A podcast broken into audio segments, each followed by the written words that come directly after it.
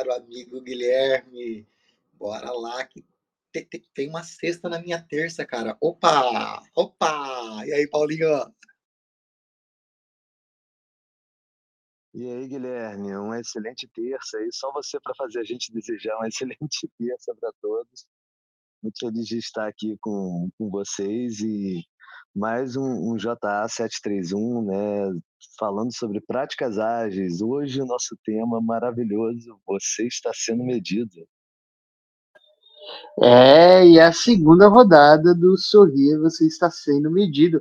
Afinal de contas, o primeiro foi muito bom, muito polêmico, e a gente falou, não pode parar por aí. A gente quer mais, a gente, como o Gildo diz, né? A gente é desses, né, Gildão? E taca fogo nesse parquinho, Guilherme. É isso, e bora, bora já é, começar aqui. O pessoal está chegando, sejam todos bem-vindos. Tiago, Matheus, Elton, Carolina, bem-vinda.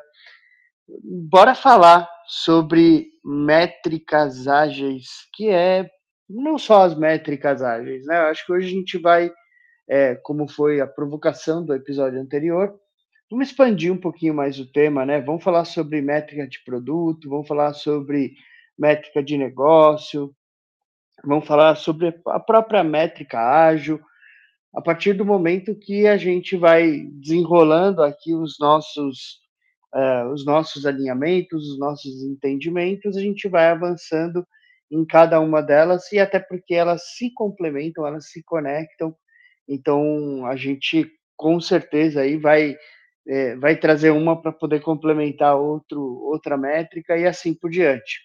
Para começar o episódio, queria fazer a abertura aqui formal, convidar os meus amigos também para se apresentarem e a gente já começar a puxar aqui o assunto.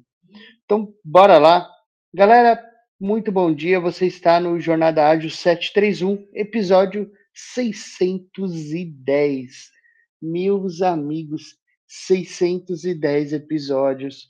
O Jornada Ágil está no ar ininterruptamente, todos os dias, disponível para você em todas as plataformas se você gosta de ouvir no YouTube, se você gosta de ouvir no seu, desculpa, no seu player de podcast, que é o Spotify, é, Apple, é, Apple Music e assim por diante, que você quiser, aonde você quiser, nós estaremos lá para poder oferecer conteúdo de altíssima qualidade para você, nossa querida audiência. Então é feito com muito carinho esses 610 episódios e todos os daqui para frente também serão feitos com muito carinho. Para você que não segue o jornal, o, desculpa, o Universo Ágil na, nas redes sociais, nos sigam, faça parte, se envolva, né? Então, vai lá no YouTube, ativa a inscrição, faz parte, conecte com a gente, se conecte com o Universo Ágil, porque é isso que a gente quer. A gente está aqui por vocês. E nesse episódio 610, você está sendo medido parte 2. A ideia aqui hoje é a gente explorar as métricas num aspecto maior. Dado que nós começamos a falar de métricas no episódio anterior, que foi um episódio super polêmico, vamos expandir, vamos abrir. Quem aqui será o, o facilitador desta sessão é este que vos fala, Guilherme, homem branco, cis, cabelos bem raspadinho, bem baixinho. É, na foto eu tô com um fundo é, de paisagem, assim, um fundo verde, é um restaurante super bacana que eu gosto de ir. Eu estou usando uma camiseta azul e estou sorrindo, como sempre. Sorrir é a minha natureza. Acordo sorrindo, durmo sorrindo. Eu amo sorrir, amo transmitir felicidade para os demais. E vou convidar aqui os meus amigos que estão também com um sorriso largo no rosto, que tenho certeza que vai além dessa foto que estão sorrindo também, a se apresentarem e a gente fazer a nossa abertura. Gildo, Paulinho, bom dia, bora lá. Bom Bora dia, lá, pediu do Cavalheiro, Homem Branco, Cis, de terno e gravata, o sorriso é largo. Paulinho, demorou. Você contou dois segundos e meio, eu contei um aqui, cara. Fui. Bora lá, Paulinho, é contigo. Valeu, Gildão. Poxa, aqui, é, repetindo um pouco aí, meus amigos, um sorriso muito aberto, um cara de cabelo né, é, branco, cis, um cara de cabelo castanho, um, uma barba querendo ficar grande, mas meio ralinha, sabe? esperando entender um pouco mais, de peito aberto, querendo entender um pouco mais como essas métricas ajudam nós todos, né? Todo, é, não só quem olha para a empresa, para a corporação, para os projetos, mas para quem desenvolve as pessoas, para as pessoas que se desenvolvem.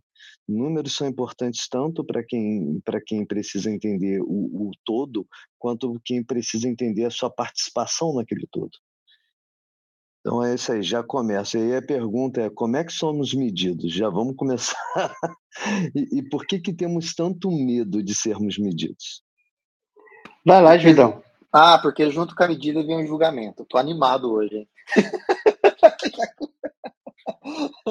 é por isso, Paulo. Né? É, o nosso cérebro, né, eu tenho dito isso aqui já algumas vezes, até para poupar energia dentro da, da, da sua condição, é, dado que tomamos muitas decisões durante o dia, nós tendemos a automatizar é, as nossas essas decisões todas, né? É, só que essas decisões elas, elas normalmente vêm com vieses, né? E o que são esses vieses? Esses vieses são ali é, as nossas pré-ideias de algumas coisas, né? Ah, o Guilherme, né? Um homem branco, careca, né? Então assim, se, se eu tiver de olho fechado e ele estiver falando isso, a imagem que me vem à cabeça pode ser totalmente diferente, dependendo da sonoridade, do tom de voz, do jeito que ele fala, do que é o Guilherme, de fato. Então, ou seja, já apliquei ali uma medida de julgamento em cima do Guilherme, né?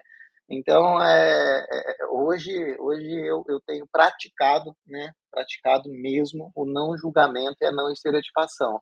É, de forma tentado, pelo menos de forma consciente, fazer isso daí, e isso tem sido libertador, assim, sabe, Paulinho? Então, é, esse medo do, do, do, outro nos medir, ele vem muito deste fato, né? De você, assim, é, ser julgado, ser julgado e, e, esse julgamento ser algo que não condiz à realidade daquilo que você é ou representa de fato. E, e aí vem o ponto, né?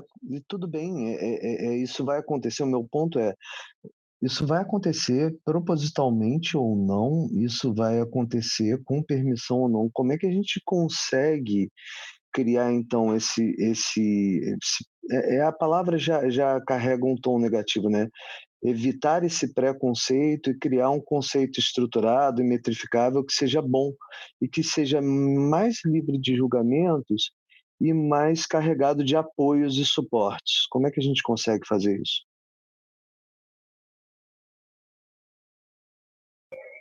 Sei lá, Judão, aqueles três segundinhos de confiança aqui. Ah, eu vou deixar você primeiro, viu? Essa daí eu vou falar pra você que foi. Vou até colocar um fogo no parquinho aí, rapaz. É, eu, é, eu acho que assim, é, quando a gente começa de fato a identificar o cenário do qual a gente faz parte, que são é, sistemas dos quais a gente faz parte. Nós somos um elemento dentro do sistema. E, e, o, e o, o sistema ele tem um ecossistema muito maior do que aquele que a gente está vivendo e vendo naquele exato momento. O que, que eu quero dizer com isso? Quando a gente é, a, a gente toma uma determinada decisão, essa decisão ela impacta quem está ao nosso redor. Mas quem toma decisões maiores tem um peso muito maior para direcionar determinadas ações e determinados resultados ou determinadas metas, que são elementos que fazem de fato a coisa acontecer. Eu vou dar um exemplo aqui da, de maneira análoga do que eu quero dizer. Imagina que, é, vou pegar o exemplo agora das eleições, que eu acho que é, todo mundo fica ali olhando né, os resultados da, da eleição. O que são é, qual é o, o, o resultado por detrás daqueles números, né? O resultado por detrás daqueles números são pessoas que foram até uma urna de votação, que fizeram o seu voto, que declararam ali o seu voto e que estão acompanhando. Então, é uma forma de medir, é uma forma de acompanhar. E dessa mesma maneira, acontece numa empresa. Alguém toma uma decisão, um Estado maior toma uma decisão, que é o exemplo das eleições. Nós somos obrigados, enquanto brasileiros, a ir votar, apesar de ser um, um dever é, de todos nós, mas nós vamos lá e vamos votar. Nós temos uma obrigação. Alguém tomou uma decisão. Alguém estabeleceu algo que nós precisamos fazer. A partir daquilo, a gente começa a acompanhar, a gente começa a medir. E aí você fala, poxa, tá vendo? A minha decisão influenciou para a escolha do, do deputado, do senador, do governador e assim por diante.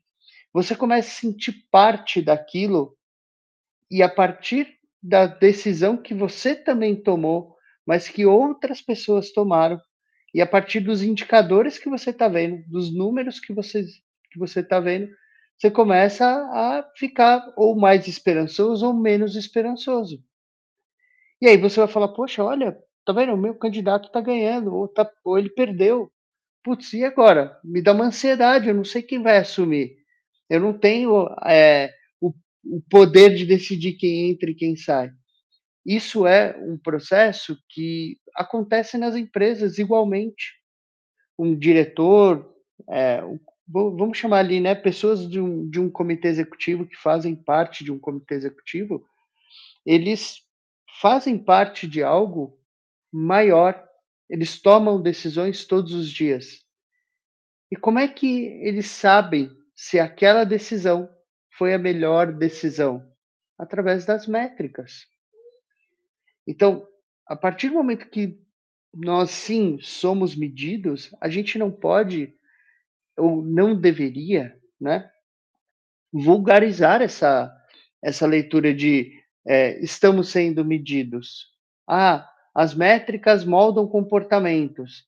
Ele dá um tom negativo é, dessa frase, mas será que é negativo? Vamos ser, vamos ser sinceros. Será que é negativo? Se eu sei que eu tenho um modelo de medição, se eu sei que eu sou medido por alguma, de alguma forma por aquilo que eu faço, isso é ruim. Aí depois eu quero que eu, quero ser reconhecido dentro da empresa. Aí fala assim: ah, mas Guilherme, aqui a gente não tem forma de medição. Aqui o que você faz, você faz de coração e tá tudo bem. Não, mas espera aí, como é que vocês medem a minha qualidade de vida, a minha satisfação enquanto fazer parte dessa empresa? Como é que vocês medem? Não, a gente não mede. Como é que vocês medem resultado? Não, a gente não mede. A gente é livre de métricas. Então, o vulgarizar, né, o, o condenar aqui uh, as métricas, é, eu acho que é uma coisa que a gente tem que tomar bastante cuidado, porque existe um ecossistema, como eu dei o exemplo. O ecossistema que está ao nosso redor não afeta só a nós mesmos, afeta todas as pessoas que estão ao nosso redor. E percebe que ao nós usarmos um exemplo como as eleições, fica mais claro a gente ver a evolução ou a regressão de um determinado resultado. A gente toma decisões a partir disso. Putz, já que este governador ele foi eleito, eu vou tomar uma decisão aqui. Eu posso ficar no, nesse estado, eu vou mudar de estado, porque é, eu, eu vou tomar uma decisão, seja ela qual for, mas é, é a decisão de interesse próprio. Então, será que, na verdade, se a gente começa a olhar a empresa como uma empresa, a gente não começa a trazer esse conceito de métricas como algo realmente relevante para a nossa tomada de decisão, para a nossa troca com o nosso colega, para a gente falar de eficiência, para a gente começar a falar de resultado. E não é métrica pela métrica, não é para julgar, mas é para a gente refletir em cima dela. Qual é a ação? Eu acho que é muito legal que nós temos visto na comunidade ágil intensamente o termo de a gente precisa usar dados, vamos usar dados. Pô, a gente quer usar dados, mas a gente não pode ser medido, hein? A gente, ó, não vai me medir, hein? Porque eu não vou ser multado a partir das métricas que você está colocando aí. Então, percebam que existe uma incongruência por uma questão de muitas vezes a gente não olhar a empresa como uma empresa. A gente tem que ter um olhar corporativo, um olhar estratégico, um olhar direcionado sim a dados e permitir que esses dados eles nos apoiem para melhor tomada de decisão. Eu acabei estendendo aqui, mas é, eu acho que tem um contexto maior que a gente tem que olhar quando a gente começa a falar das métricas sobre ser medido. É, e como eu, como eu comentei, né, a gente deixar de vulgarizar esses termos, extrair o melhor que tem por eles. Não sei, Paulinho, eu acho que não, não sei se eu consegui atingir. Eu vi que a Erika subiu aqui também, então vamos trocar, vamos falar. Não, eu acho uma boa. É, deixa eu até complementar o que você, você trouxe. Eu, eu acho que essa não é uma decisão fácil, né? A gente sempre vai estar. Tá, é muito fácil trocar pessoas por números e performance, e isso pode soar, de, pode soar negativo, pode ser aplicado inclusive de forma negativa. Mas eu acho que aquela máxima do que não pode ser medido, não pode ser controlado, não pode ser gerido, tem que ser um pouquinho aplicada aqui. Então, assim, o meu maior problema com métricas é que elas são, elas são análises quantitativas que têm que estar acompanhadas de uma análise qualitativa também. Né? Então, a métrica fora de contexto, ela fica muito perdida. É, maior problema hoje, inclusive dentro da cultura de produto, quando você mede algo, é você não ter o contexto da medida de algo. Então, por exemplo, nossa, a gente teve um aumento, a gente fez uma atividade aqui na plataforma, teve um aumento de vendas nesse mês de quase 20%. Ou foi a melhor decisão. Aí você olha no detalhe, olha para o contexto e vê, olha, claro que, que vai ter um aumento de 20%. Você fez o um lançamento de novembro para dezembro, a sazonalidade faz inclusive que a gente aumente 30%. De fato, ter um aumento medido de 20% está, na verdade, impactando 10% negativo se medido ano sobre ano.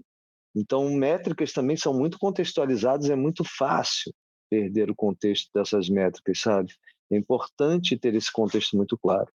Segundo ponto, para complementar também o que você disse, é, é, e, e, aí tem um livro maravilhoso, é, para fechar o primeiro ponto, é, é, que é Como Mentir com Estatística. Esse livro é incrível porque ele permite que ele dá vários exemplos de como métricas mal interpretadas podem ser nocivas, sabe? E intencionalmente nocivas é, também. E aí o segundo ponto aqui para trazer sobre métricas, que eu acredito muito, é o problema das métricas hoje é que você pensa em métricas unicamente para duas coisas, né? A gente pensa em métricas ou para punir ou para promover, né? É uma visão muito binária, quando na verdade a, a, métrica deveria apontar um sentido de progresso e é mais interessante quando a gente fala no contexto parar de olhar o valor absoluto e olhar aquele progresso continuado. Essa pessoa evoluiu da última vez que ela foi medida? Ela estacionou num ponto. Isso reflete com qual, com qual outro número?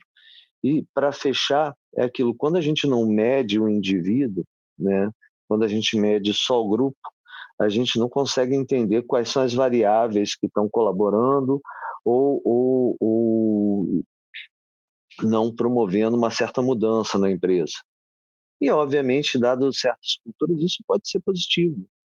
Mas, cara, pode haver alguma coisa desviando a cultura inicial da empresa que a gente não consegue, por não medir, a gente não vai identificar cedo.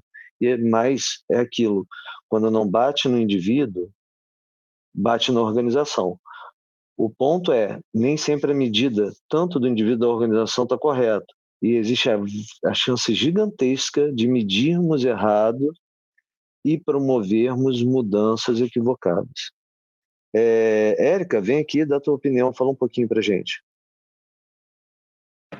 Gente, gostaria de dizer assim que é um desafio. Eu, como relações públicas, né, já tenho essa questão empírica já de né, relações públicas, tudo dele tem essas medições, essas métricas, e até eu passei por um processo agora na empresa que eu estou prestando serviço, pois é, a menina veio, eu sei lá onde que ela teve a informação, ela veio igual doida, querendo calcular o CAC de não sei o que, de não sei o que, já começou a ficar doida, não, porque é muito caro. Eu falei, escuta, calma, respira, você não está calculando, não é assim que calcula. Você não pode calcular desse jeito sem ter o tempo de vida do consumidor. Aí você vai ficar maluca mesmo. Você vai falar, vou falência. Não é assim que trabalha. Você tem, tem que ver quanto que um cliente seu te, te gera uma, na vida dele. Quanto tempo? Tem cliente há mais de sete anos. Então, é, olhar, direcionar para um olhar, né, um olhar assertivo, a liderança da empresa, é, tem toda uma habilidade, principalmente quando vai chegar nessa época do mês, que ele tem que pagar fã de funcionário e começa a querer cortar despesa para tudo que é 15 banda. E a gente que é do marketing, a gente passa apertado mesmo, se não tiver a serenidade de, de trazer essa orientação e sanar essas dúvidas. Por isso eu encerro minha fala.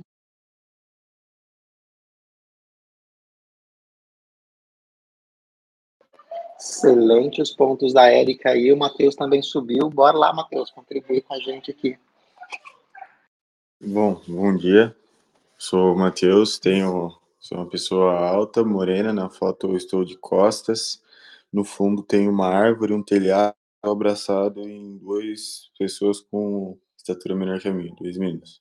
Bom, eu acho que a gente está falando de metodologia ágil, é impossível a gente falar de metodologia sem falar de métricas. Porque quando a gente fala em metodologia, a gente está seguindo um processo que foi pré-estabelecido, onde a gente tem um objetivo para chegar. E como a gente vai chegar se a gente está próximo, se a gente está longe, ou se a gente está remando contra o objetivo? Se não for as métricas, eu creio que seja tipo, praticamente impossível você descobrir se você está perto do objetivo ou se está longe. Não sei quando você chega, se você atinge o objetivo, você vai saber. Só que você ainda coloca métricas para esse objetivo. E igual acho que foi o Paulo que falou, o, mas a gente precisa de uma sensibilidade muito grande quando vai falar sobre métricas. Porque às vezes se você olha de uma maneira defasada os dados, ou você olha de uma maneira errada, ou alguém manipula os dados para fazer com que você interprete de uma maneira errada, tipo, tudo se perde. Se a gente pegar em um contexto, vai, crescimento. Em um mês você cresceu 1%, no outro 1%, no outro 1%, no outro 2%, na média, você subiu, tipo, esporadicamente muito grande. Só que não foi isso que aconteceu, entendeu? Então, quando você tem, quando você vai fazer a análise das métricas, você tem que ter uma sensibilidade muito grande para não ser enganado pelos dados e também para não se perder e achar que tudo é um mar de rosas ou tudo é um mar de tristezas. Então, métricas para mim é uma coisa muito importante. Não consigo viver sem.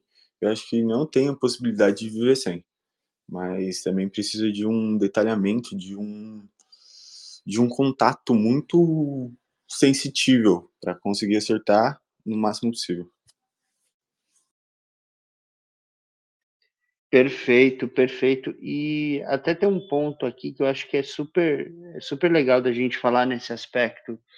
É, que o Matheus que o Matheus colocou e o Paulinho também, é, quando a gente fala de uma de trabalhar direcionado a métricas, né, utilizando dados e criar essa essa inteligência de fato de negócio a partir de dados, é, a gente também tem que ter um processo cultural, não, pessoal, de é, putz, como é que a gente lê esses dados? Qual que é a frequência que esses dados uh, precisam ser atualizados? O que, que a gente vai buscar aqui enquanto, uh, é, enquanto leitura de dados, né? enquanto compreensão desse, da leitura desses dados?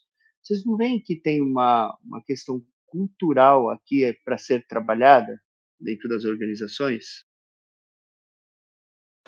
Acredito que sim, Guilherme. A Erika trouxe um, um, ponto muito, muito legal, que é o, é o, final do mês, né? A síndrome do final do mês. E ela é real. É, ela existe em muitas organizações, né? Porque no final do mês você tem que fazer exatamente o que ela falou, você tem que pagar o salário de alguém. E se você não tiver com um caixa ali é, bacana, com um caixa legal, você passa das reuniões felizes do começo do mês para as reuniões tristes do final do mês, né? É, então, quando eu acho que quando a organização ela, ela compreende e entende que todos fazem parte deste movimento de entrega, deste movimento de resultado, é mais fácil, é, não, não, diria fácil, mas pelo menos assim a compreensão global, né, coletiva ali, ela te leva a ter aí, portanto, a busca de alguma coisa de uma forma mais centralizada, né, do que você para onde eu estou indo, né? Senão qualquer caminho serve. Então, para essas pessoas também da organização não se dispersarem tanto, é importante que você tenha aí é, um direcionamento, né, um direcionador, para onde a gente vai, por que, que a gente vai, né, e a partir disso daí, acredito que há uma consolidação maior e melhor desses resultados dentro das organizações aí. Érica, Paulinho, Matheus, bora lá. É, eu estava aqui refletindo, né? Não, não é um assunto fácil quando a gente fala sobre métricas, porque cada negócio e, e, cada organização, que é um combinado de papéis realizando processos, tem maneiras de descrever, né? Tanto que ela já é customizada por natureza própria. É, eu vou pegar um exemplo muito claro. É, análise é, são duas métricas distintas, né? São três métricas distintas: métricas do negócio, métrica dos times e áreas e métricas das pessoas. Eu acho que o grande, papel, eh, eh, o grande ponto relevante aqui é entender por que, que uma métrica existe, sabe? Eu acho que se a gente tiver bem claro a, a definição de, de, expectativas de entregas, acordos, né? Times ágeis têm muitos acordos de trabalho. E a gente medir em cima desses acordos de trabalho, e eu acho que esse é o grande ponto, isso também vale dos times ágeis para análise das pessoas e para análise da empresa, a gente vai ter menos medo das métricas. Outra coisa é a gente também ter os times ágeis, é por isso que eu acho que, que o processo de transformação digital passa por uma agilização tanto dos indivíduos quanto da empresa, porque os times por si só e organizações e, criaturas vivas, né, acabam adotando essas práticas. Então, assim, a gente, nós enquanto times ágeis, a gente tem abertura para falha, para falha, para o entendimento da falha e para reflexão. Então, uma retrospectiva é entender essas metrificações e onde a gente é, pode melhorar. É menos sobre apontar o culpado e apontar, sim, caminhos de ajuste, de melhoria de correção de performance, de aprendizado. Então é, é, é, é, o que eu brinco, né? Tudo que a gente faz na vida é uma aposta. A única diferença é que se a gente mede, isso pode ser um acerto ou um aprendizado, mas, mas tudo é aposta. Algumas com mais, outras com menos risco. Então, assim, por que, que a gente não carrega esses acordos sociais e esse espaço seguro dos times ágeis para avaliação de pessoas com mais frequência e para avaliação da própria empresa com mais frequência, ao invés de, de, de ter esse momento onde a gente fica é, é, é, é com medo, sabe, é, e, e, descobrir que a falha pode ser o caminho da é, para a gente descobrir uma maneira melhor de fazer. Às vezes você também está fazendo muito bem, muito bem dentro das tuas métricas, e aí vem um concorrente que não errou como você e engole o teu mercado. E essas métricas foram ótimas porque analisou dentro de casa, mas foram pouco competentes de analisar fora de casa. O que, que vocês acham? Vou fugir um pouquinho do contexto, mas eu acho que métricas, a pessoa que tem medo de métricas, ela tá devendo alguma coisa. Porque quando você entra numa empresa, quando foi acordado alguma coisa, você sabe as suas responsabilidades. E não faz sentido para mim eu pegar uma responsabilidade que foge do meu escopo, eu não vou conseguir resolver, eu não vou conseguir aplicar. E se eu consigo aplicar, se eu consigo desenvolver, se eu acertei esse cargo, se eu aceitei esse cargo, eu tenho consciência do que eu preciso fazer. E eu sei que eu vou ser avaliado para isso. Então, se eu tô fugindo das métricas, se eu tô falando, cara, eu não tenho medo de métricas por causa disso, disso, disso. Das duas, uma, tem alguma coisa errada ou comigo ou com as regras que a gente acordou na hora de fechar o contrato. Exatamente. Esse é o problema da, da maioria das organizações. Porque, olha só, você vai para o mercado de trabalho, a maioria das organizações são pequenas. Aí você encontra um nível de organização que é de, de pequeno para médio. A pessoa está tá rompendo ali aquela casca para poder crescer e ficar média. Nesse processo, existe uma necessidade de organização interna, né? de você identificar os processos cores da empresa, de você criar um processo efetivo, aonde cada fase do processo vão ter os seus colaboradores, seus agentes. Esses colaboradores precisam compreender não só o papel deles, mas o ecossistema no qual ele está inserido. Então, ele precisa saber a quem ele reporta em cada caso.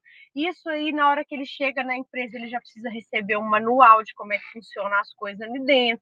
E isso não é a realidade do mercado. Então, eu falo porque tem seis meses que eu estou tentando aplicar um processo que ele só vai acontecer quando a maturidade da gerência da empresa, gestão, o gestor da empresa, ele precisa amadurecer, entender e aceitar que esse processo é necessário. Porque existem momentos que a empresa acha que tudo isso é perda de tempo, é desperdício de dinheiro. Então, vocês terem noção do que eu estou falando, até hoje eu não consegui emplacar o organograma da empresa.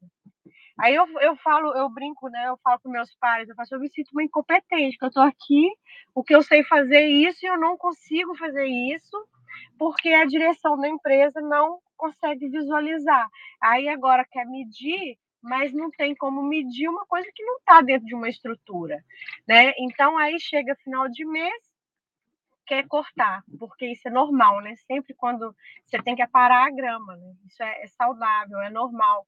Aí, exemplo, ah, eu quero fazer uma campanha institucional para valorizar, para mostrar que a gente é grande, que a gente está crescendo. Ah, então vamos fazer a campanha então, institucional. Aí termina a campanha institucional. Porra, mas gastei 50 mil e não entrou nem um centavo no meu caixa amigo, institucional, ele não é vendas, não é promoção, não é, não é estratégia de, de marketing. aí a pessoa fica, peraí, calma, vem cá, deixa eu te orientar. As métricas aqui que nós temos que fazer é uma auditoria de opinião. Ah, como é que faz essa auditoria de opinião? Aí eu vou ter que visitar as lideranças da cidade, aplicar um questionário semi-estruturado para poder pegar né, de, de formulário aberto, para poder perceber como as lideranças da empresa estão vendo a nossa empresa, a nossa marca. Ah, que isso vai dar trabalho, que isso vai gastar dinheiro. Que... Então, assim, é um processo realmente que ele pertence já a um nível de empresa que tem uma maturidade para ler o cenário. Porque não adianta você contratar um RP para ir lá fazer toda uma análise mercadológica do cenário e depois aí você fala assim, olha, bora construir os planos para a gente poder é, conquistar uma fatia do mercado. Aí começa os pano preto, né? Então vamos calcular o, o custo aqui da produção. Aí vai começa o pano preto. Ah, não quer falar custo, quer... aí o empresário começa a ver o tanto que ele está é, assoberbado, mergulhado num caos que ele não consegue se organizar ali dentro.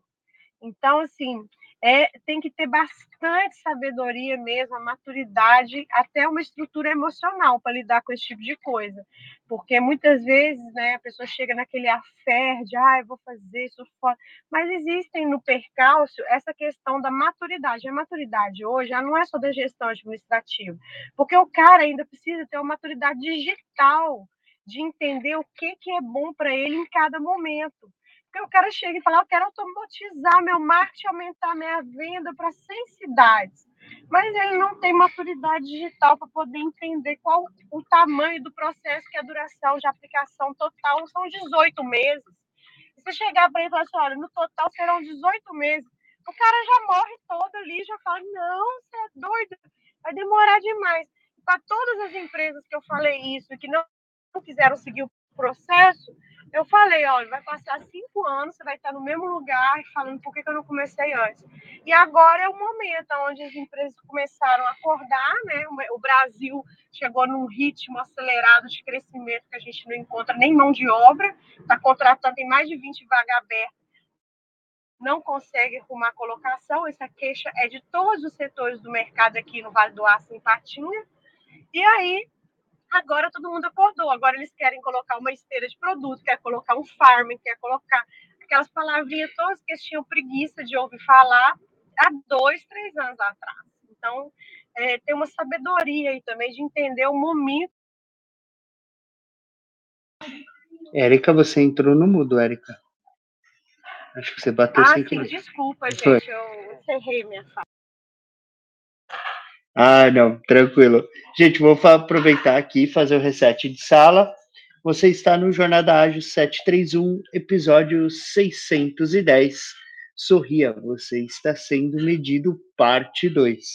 E nesse episódio, a gente já trouxe aqui alguns contextos e talvez até alguns mitos aqui já foram quebrados em relação à forma de medição e o quanto as métricas ágeis também contribuem para o atingimento do resultado. Falamos sobre o ecossistema corporativo, sobre métricas de produto, sobre métricas de mercado. E nesse momento a Érica estava trazendo exatamente um elemento que é, eu vejo é a realidade do brasileiro. Essa é a vida real. Muitas vezes você vê o empreendedor brasileiro fazendo as coisas, tomando decisões que não, não, não, isso aqui vai investir muito, não, isso aqui não é o momento, não, e quando ele vai empurrando, né? E você vê que falta essa preparação, falta esse conhecimento sobre como lidar com as métricas, como utilizar as métricas, como manusear os dados para gerar insights relevantes. Então, esse episódio ele está fantástico porque a gente está trazendo aqui pra, pragmatismo, estamos trazendo de uma maneira muito clara, muito direcionada aquilo que é de fato é, a leitura de métricas. Sorria, você está sendo medido, é por lado positivo também, não é verdade, gente? E aí, Gildão? Sorria, você está sendo medido. E agora?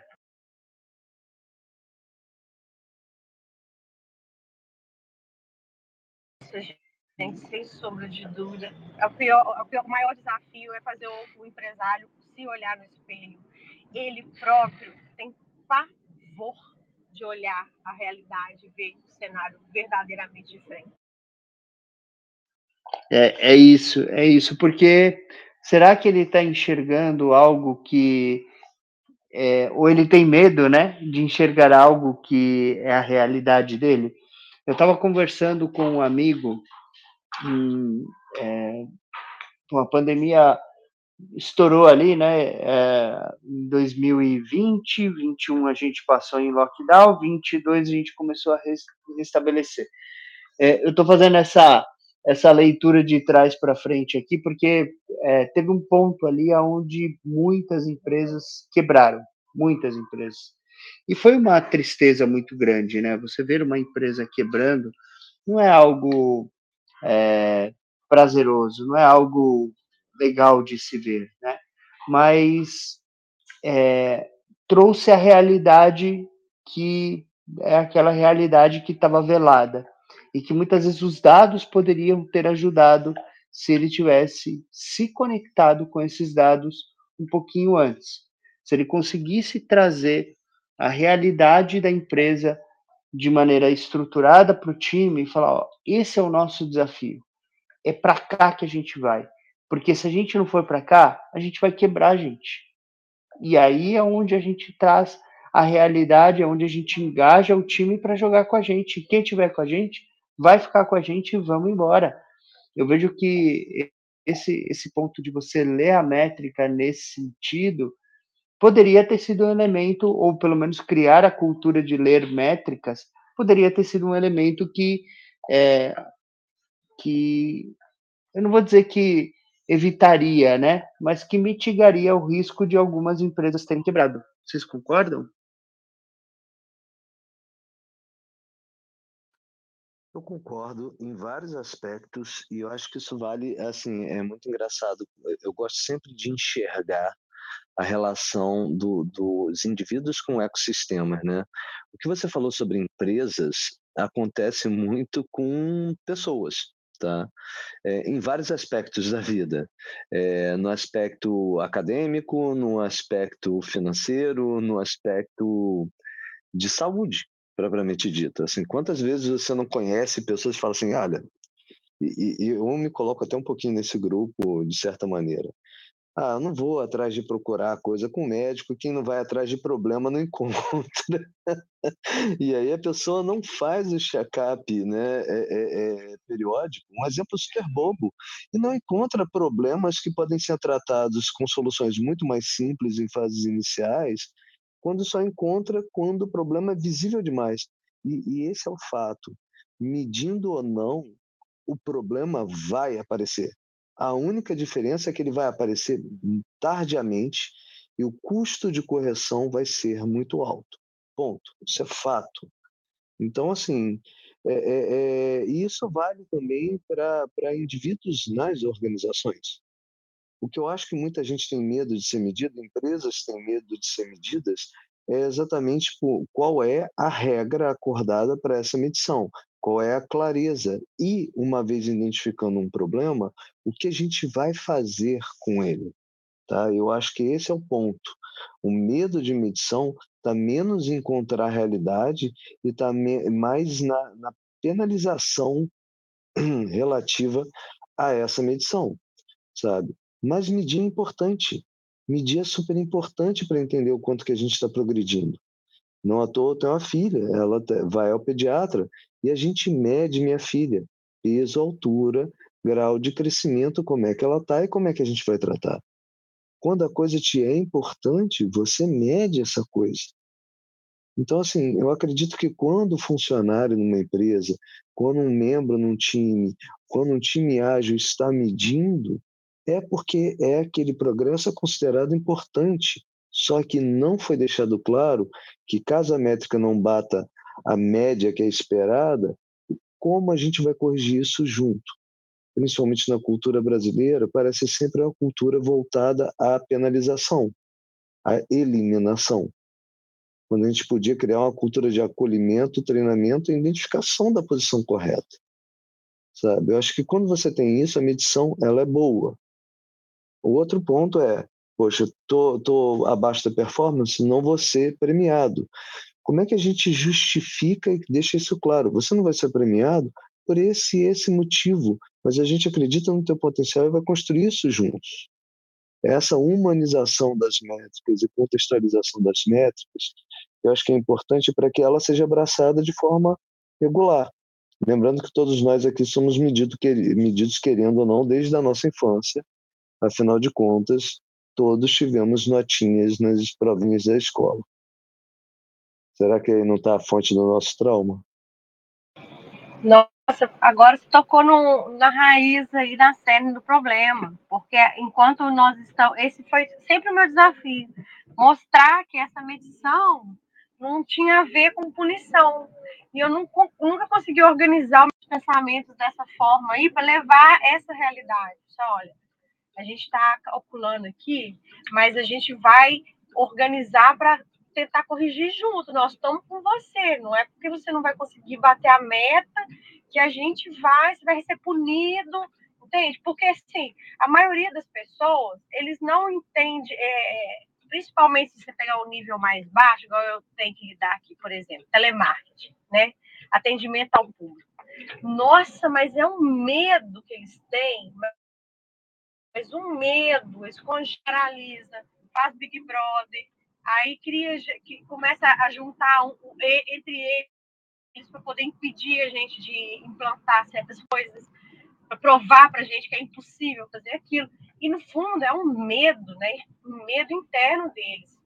A minha equipe de vendas aqui, eu, eu luto com esse desafio, porque o menino não quer marcar perda no sistema do CRM com medo que a gente veja, e sendo que ele é o melhor vendedor da empresa. Então, gente, olha só, mandem dica. É, é isso, Érica. Você vê que a cultura do medo é a cultura que a gente precisa começar a trabalhar. E o grande insight que eu tive com a sessão de hoje aqui, né, o primeiro grande insight, é esse. A gente não tem que trabalhar a cultura de métricas, a gente tem que trabalhar a cultura do medo das métricas. Então, é como que a gente é medido? A gente é medido. Por que, que a gente é medido? Porque a gente tem resultados a serem atingidos. Mas, assim, ninguém vai ser punido se caso a gente não atingir determinado resultado. A gente trabalha no método ágil, a gente usa práticas ágeis para embasar a nossa tomada de decisão estratégica, que é o ciclo de melhoria contínua. Poxa, nesse ciclo aqui, a gente ficou acima ou abaixo se ficou abaixo, gente, é, o que, que a gente precisa fazer para poder corrigir? O que, que a gente precisa fazer para melhorar?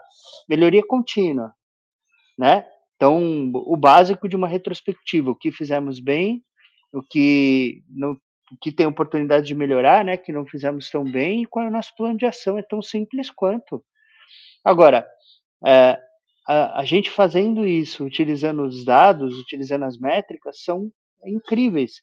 Agora, no, na contrapartida é também se nós identificamos que o time foi super bem, que o time performou, que as coisas aconteceram e superaram as expectativas, celebre, celebre. Né? O celebrar vai começar a tirar esse medo de, ah, nossa, você mandado embora, olha. Não, quando deu ruim, deu ruim para todo mundo, gente. E aí a gente saiu daqui com um plano de ação, a gente analisou, parou, afiou o machado e vamos continuar. Chega uma hora que nós temos que ter essa, essa maturidade de puxar assuntos é, complexos, difíceis, dentro das organizações para ganhar, de fato, é, tração e, e, agilidade de verdade, né? Eu queria puxar aqui um ponto do, do, do André Sanches, que ele colocou assim, tem algum caso de empresas de sucesso que não se utilize de métricas e dados?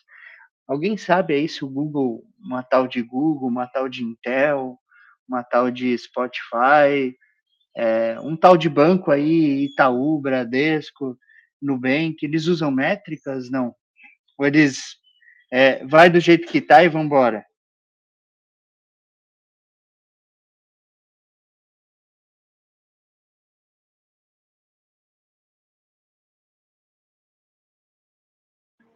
Não, não tem conhecimento de nada disso, não. Até porque em, em empresas grandes, os donos da empresa governam basicamente através de métricas, né? Que é a, a forma que eles têm de gerenciar é através do resultado, é tomada de decisão deles. Porque imagina você acompanhar de perto todo, tudo o tempo todo, não tem condição.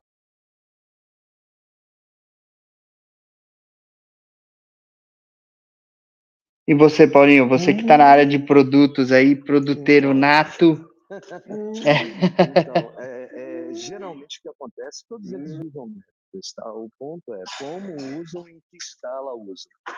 É, naturalmente, é, quando a gente fala de corporações muito grandes, a gente está falando principalmente de, de, planos de desenvolvimento, análise de performance, elas têm o costume de ser, até pela, pela quantidade de ritos, né, é, é ou semestral ou anual. E eu acho que esse é o ponto que eu coloquei ali no comentário do chat. São métricas ótimas? São, mas são métricas muito distantes da realidade. Qual que é o problema da métrica distante da realidade? Ela, ela é, é, os períodos de medição de tomada de ação são muito extensos. O que, que vocês acham disso? A gente deveria ter métricas mais curtas, mais, com mais cuidado e mais ligado às pessoas? Paulinho, agora você matou a pau.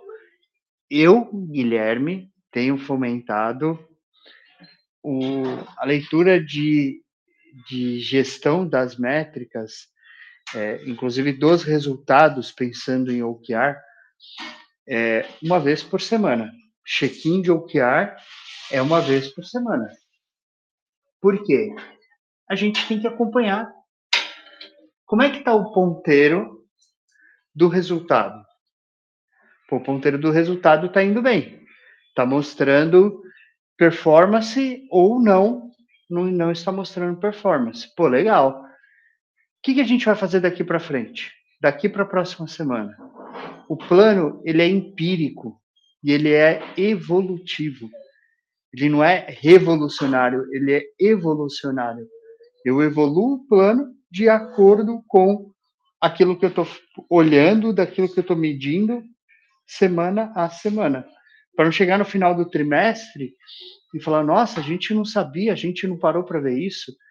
E uma outra métrica que a gente tem feito dentro dessas sessões, inclusive, de check-in, é a métrica de felicidade. O quanto que as pessoas estão satisfeitas, estão felizes, estão encontrando o seu propósito, estão se identificando dentro daquele propósito, dentro daqueles valores que a empresa apresenta.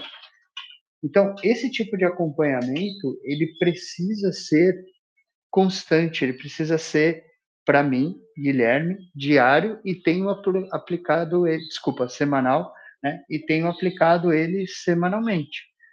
É, eu tenho uma prática que é, eu faço ela há um, há um tempo, né?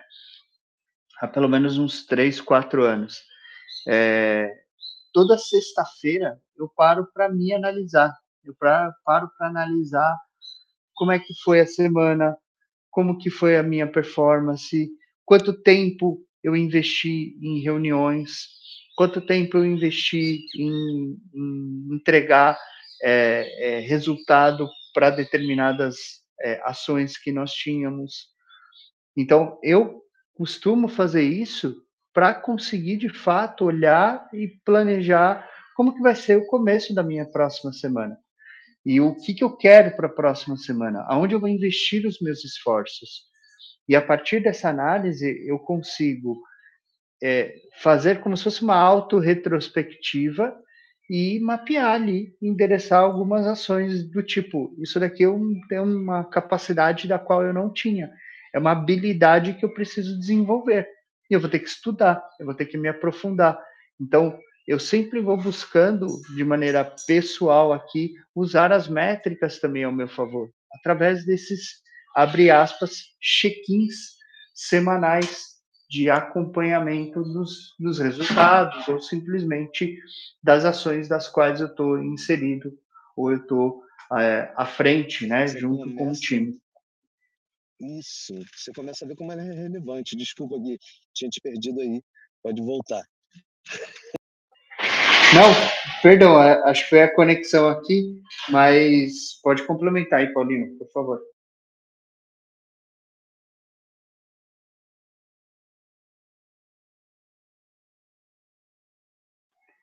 Oi, Paulinho? Vocês estão me ouvindo, gente? Ixi, acho que.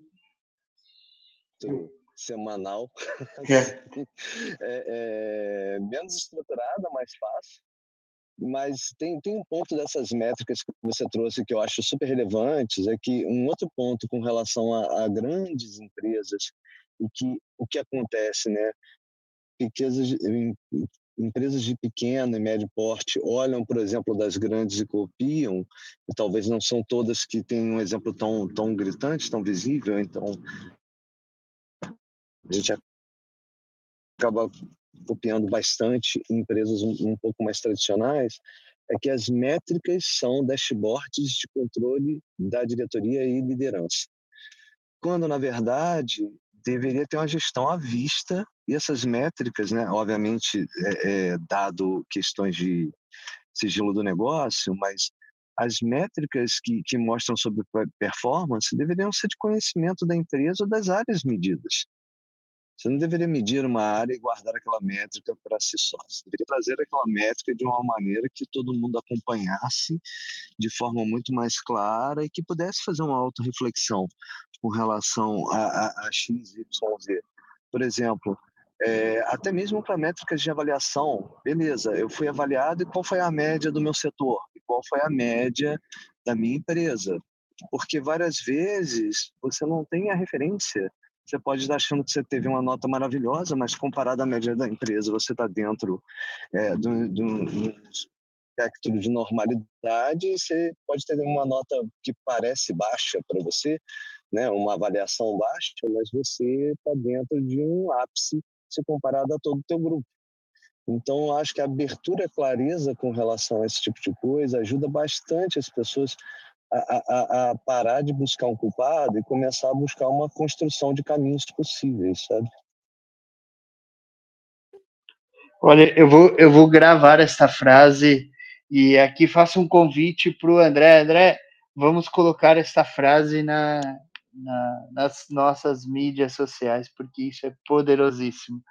Essa frase do Paulo é, é sobre isso. É, e aqui eu vejo uma capacidade muito grande na, na sua fala, Paulinho, conforme você foi trazendo, enriquecendo a, a troca que a gente está tendo, o quanto a gente tem uma, uma certa miopia é, em relação à leitura do todo, né? Para poder de fato atacar. E como que você vê é, essa quando, quando a gente pensa numa relação estratégia do negócio, estratégia do produto e métricas, você acredita que a gente tem que ter métricas combinadas ou produto tem que ter a sua métrica e negócio tem que ter a sua métrica? Pô, Guilherme, em primeiro lugar, obrigado. Eu acho que a gente construiu isso aí coletivamente. Eu só peguei ali, é, é, foi o, último corte na bola na rede. Cara, com relação às métricas de produto, eu sempre gosto de lembrar que produto é a interseção do encontro de negócios, de design e tecnologia. Ponto, né? E que esse encontro desses três tende a servir um, um quarto, tá? Onde a gente serve esse quarto, que é, são as necessidades do, do usuário. Então, assim, as métricas de produto são métricas, é, é, apesar da gente ter métricas, hoje a gente tem métricas muito claras derivadas da área de negócio, mas eu acho que a gente tem que ter métricas que, que reflitam a realidade, não só do negócio, mas das necessidades do nosso usuário. Então, se a gente ficar só nas métricas de negócio, né, pegando aqui o básico de produto, você sempre vai olhar para métricas de aquisição e distribuição e métricas de monetização, quando, na verdade, o importante para produto e para o usuário, no fim das contas, mais do que crescimento, são métricas de engajamento e retenção, sabe? É saber que o usuário está com a nossa solução e está usando ela com frequência. Então, assim, como tudo é, é que o, o, Scrum e todo o pool de métodos ágeis é, propõe é um combinado das partes que tem que deve ter claro qual é o seu objetivo. Então, combinando, tendo um acordo das métricas, a gente consegue compilar, a não, a não ser repetir as métricas de negócio, de, de mercado já tão bem conhecidas. O que, que vocês acham, pessoal? Alguém quer subir algum, algum ponto aqui? Eu vou complementar aqui o seu ponto e já vou até conduzindo aqui para o encerramento, porque o tempo voou, eu não me dei conta é, do quanto é, o, horário aqui foi contra nós, viu? Essa métrica de horário aqui foi, foi pesada. Mas, Paulinho, eu vejo que é, quando a gente fala das métricas de produto, é, a gente tem que ter a relação direta, e você trouxe muito bem, que é a métrica de, de valor para o cliente, que é o quanto a gente está conseguindo atingir de fato o objetivo central do cliente. Então, o quanto eu consigo reter o cliente não é simplesmente porque o, o cliente é, entrou ali, ele está com o meu aplicativo instalado, ele transaciona pelo meu aplicativo ou pelo serviço que eu estou disponibilizando. Mas o quanto eu consigo é, olhar para a experiência desse cliente e garantir que ele está sendo bem servido em todos os pontos. Eu consigo entregar de maneira eficiente soluções técnicas para esse meu cliente eu consigo entregar soluções de maneira consistente para esse meu cliente que resolve o problema dele? Eu estou alinhado com o problema do cliente, com o propósito dele? E aí a gente começa a tirar as métricas de vaidade, que são as métricas de download. Me dá até um arrepio na espinha, né? Pô, a gente tem 30 mil. Nossa, nem a gente, falo. a gente tem 30 mil downloads na, Tá, mas e daí? Né? eu brinco muito na empresa que eu falo o e daí? É, é, pô, legal, 30 mil, e, e daí? O que, que vocês estão fazendo com isso? Né? Quais são as estratégias de produto ou serviços que a gente está alavancando com esses 30 mil? E a partir dali a gente tem algum tipo de insight para a gente poder quebrar a métrica de vaidade, trazer ela como uma métrica de relevância para tomada de decisão. Então, é, até num processo de evolução do próprio produto. E eu vou dar um exemplo aqui que eu tenho analisado muito, é o efeito Netflix. O efeito Netflix é, o que está acontecendo com a Netflix? Por que, que ela está perdendo tanto share de mercado? Será que ela não está deixando de escutar o cliente e ela está olhando só para o tamanho da base do ativo delas? E eles estão usando agora novas estratégias, estão tentando é, ampliar um pouquinho mais a estratégia para conseguir resolver determinados problemas de perda de market share. Então, o, o, a Netflix eu acho que é um grande case para a gente poder olhar, analisar e trocar em cima dele. Mas, gente, eu, nós atingimos aqui o nosso teto, né, o nosso horário. Com isso, queria agradecer a nossa audiência, agradecer a você que ficou aqui com a gente por todo esse período, por toda essa jornada, que trouxe seu conhecimento, que contribuiu. No chat aqui foram mais de 40 interações, foram é, foi uma troca muito bacana, realmente foi muito relevante. Quero agradecer a todos vocês e deixar aqui o meu abraço e o meu convite. Amanhã tem mais Jornada Ágil 731, todos os dias o seu encontro diário e matinal com agilidade às 7h31 da manhã. Nós temos aqui a sala aberta para você fazer parte. Então, vem com a gente, vem fazer parte, vem participar todos os dias. Temos encontros super relevantes. Paulinho, deixa aí o seu abraço.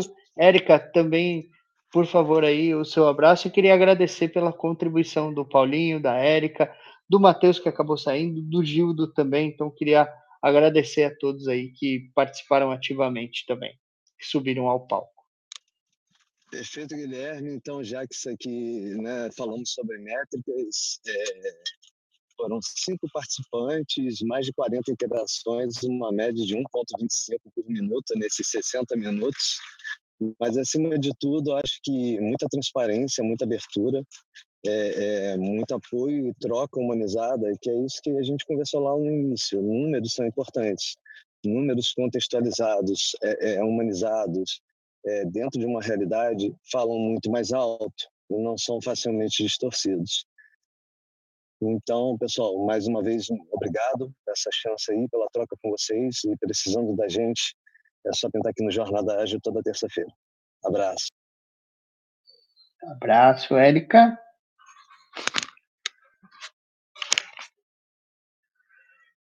Gente, acho que a Érica deve estar com algum probleminha técnico.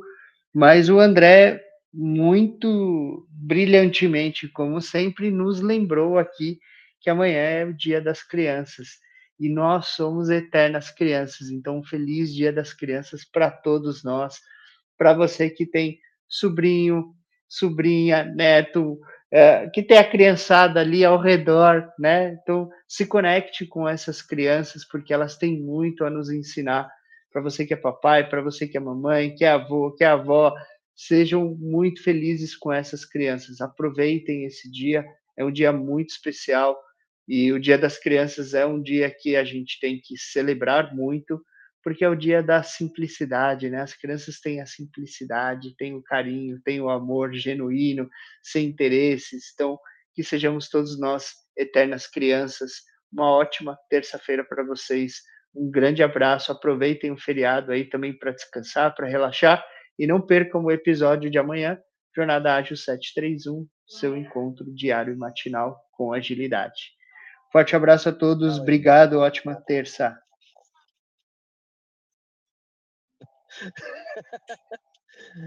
Feliz Dia das Crianças, pessoal.